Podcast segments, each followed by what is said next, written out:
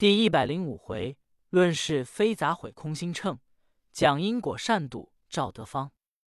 话说济公来到书房，老员外说：“大师傅宝刹在哪里？”和尚说：“西湖灵隐寺。”上一字道，下一字记，讹言传说几颠界，就是我。老员外怎么称呼？老员外说：“我姓赵，名叫德芳。”方才听家人说，圣伯有妙药，能治诞生及下。圣僧要能给催生下来，我必当重谢。和尚说：“我这里有一块药，你拿进去，用阴阳水化开，给产妇吃下去，包管立见功效。”赵德芳把药交给家人拿进去，告诉明白，这里陪着和尚说话。少时，仆妇出来说：“老员外大喜。”要吃下去，立刻生产。你得了孙子。赵德芳一听，甚为喜悦，说：“圣僧真是神仙也。”立刻吩咐摆酒。和尚说：“我外面还带着两个跟班的，在门口站着。”老员外一听，赶紧叫家人把柴、都二位班头让到里面。家人把酒摆上，众人入座吃酒。赵德芳说。我有一事不明，要在圣界跟前请教。和尚说：“什么事？”赵德芳说：“我实不瞒圣僧，当初我是只身为业，要人出身，瞒心昧己，白手成家。我挣了个家业。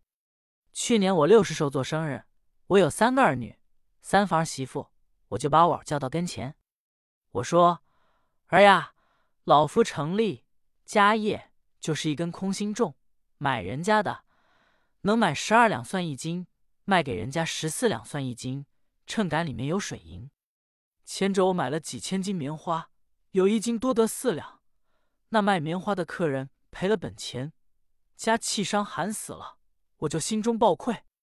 现在我儿女满堂，从此不做亏心事了。当时把这秤杆砸了，我打算改恶向善。焉想到上天无限，把秤砸了。没有一个月，我大儿子死了，大媳妇改嫁他人。事情刚办完，我二爷死了，二媳也往前走了。过了没两个月，我三儿子也死了，我三媳妇怀有孕，尚未改嫁。圣僧，你看，这不是修桥补路双瞎眼，杀人放火子孙多。怎么行善倒遭恶报呢？和尚哈哈一笑说：“你不必乱想。我告诉你说，你大儿子原是当初一个卖药材的客人，你算计他死了，他投生你大儿子来找你要账。你二子是给你败家来的，你三儿子要给你闯下他天大祸，你到年老该得饿死。皆因你改恶向善，上天有眼，把你三个败家子收了去。”你这是算第一善人，比如寡妇失节，不如老骥从良。赵德芳一听，如梦方醒，说：“多蒙圣僧指教。现在我得了一个孙男，可能成立否？”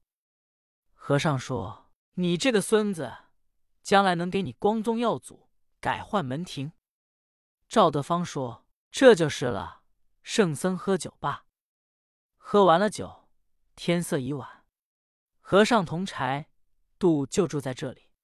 次日天光一亮，和尚起来说：“出宫。”由赵宅来到了常山县城内十字街，见路北里有一座门楼，门口站着二十多人，吵吵嚷嚷。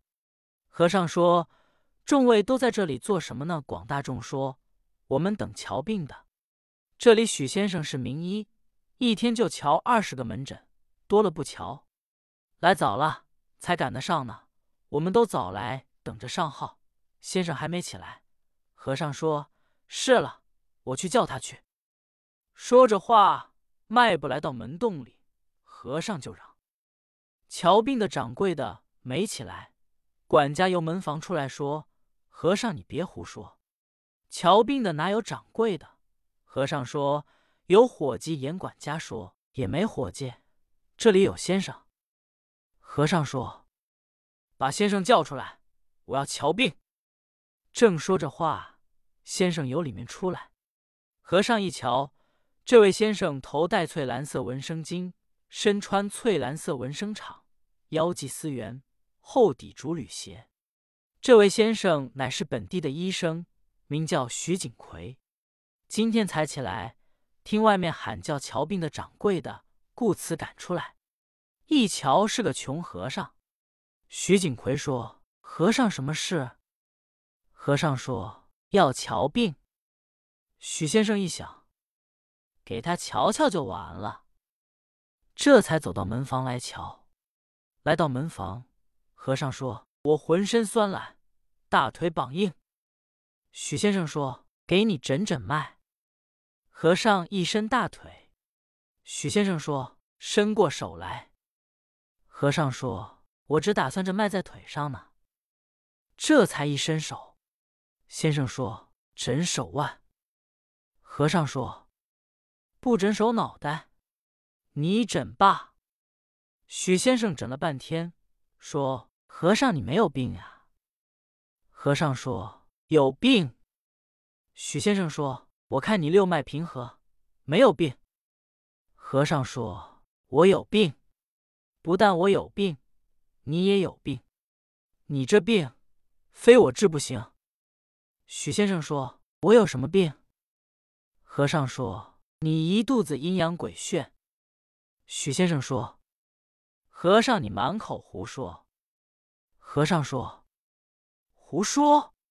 咱们两个人是一场官司。”说着话，和尚一把把许先生思源揪住，就往外拉。大众拦着说：“什么是打官司？”和尚：“你们别管，拉了就走，谁也拉不住。”和尚力气大，一直拉到常山县，和尚就嚷。阴天大老爷，晴天大老爷，冤苦了我！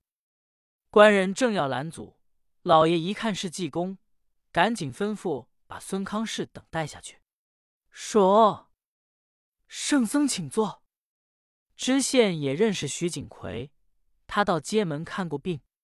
知县说：“圣僧跟许先生什么事？”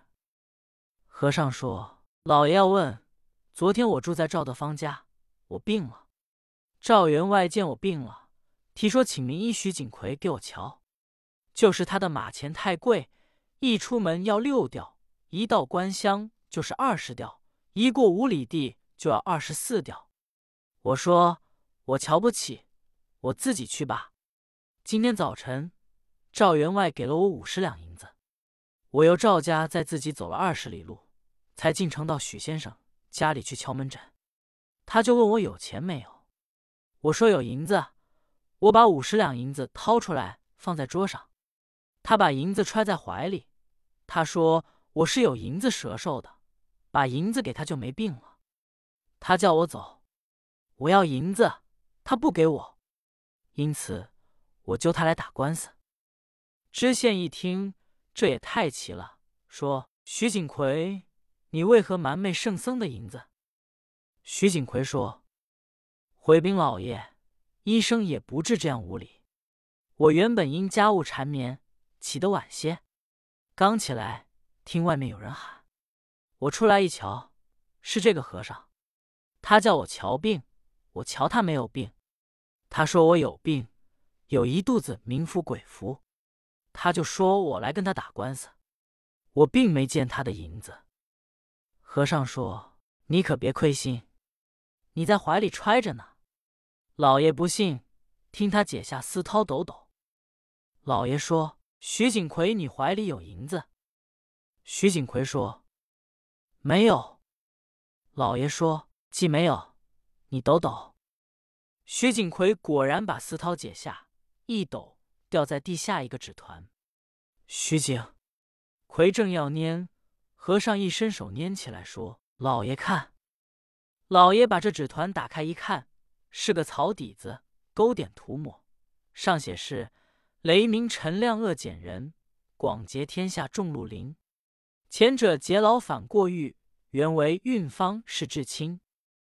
老爷依着说：“徐景奎，你这东西哪里来的？”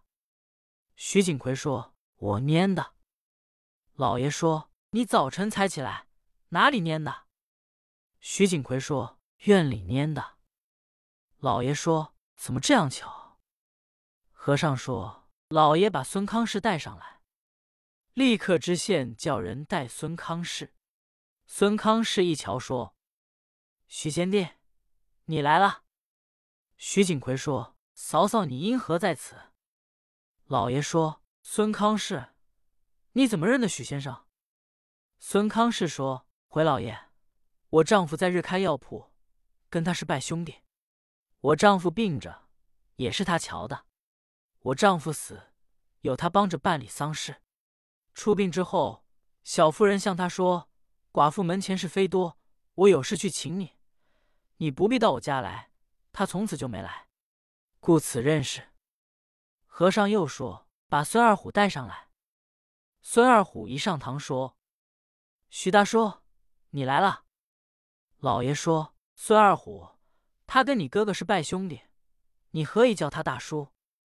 孙二虎说：“不错，先前我同许先生论弟兄，只因我常找许先生借钱，借十吊给十吊，借八千给八千，我不敢同他论兄弟，我叫大叔。”和尚说：“把他们都带下去。”立刻都把众人带下去。和尚说：“单把孙二虎带上来。”孙二虎又上来。和尚说：“孙二虎，方才徐景奎可都说了，你还不说？老爷把他夹起来。”知县一想，这倒好。和尚替坐堂，立刻吩咐把孙二虎一夹。孙二虎说：“老爷不必动刑。”徐景奎既说了，我也说。老爷说：“你从实说来。”孙二虎这才从头至尾述了一遍。老爷一听，这才明白，不知说出何等话来。且看下回分解。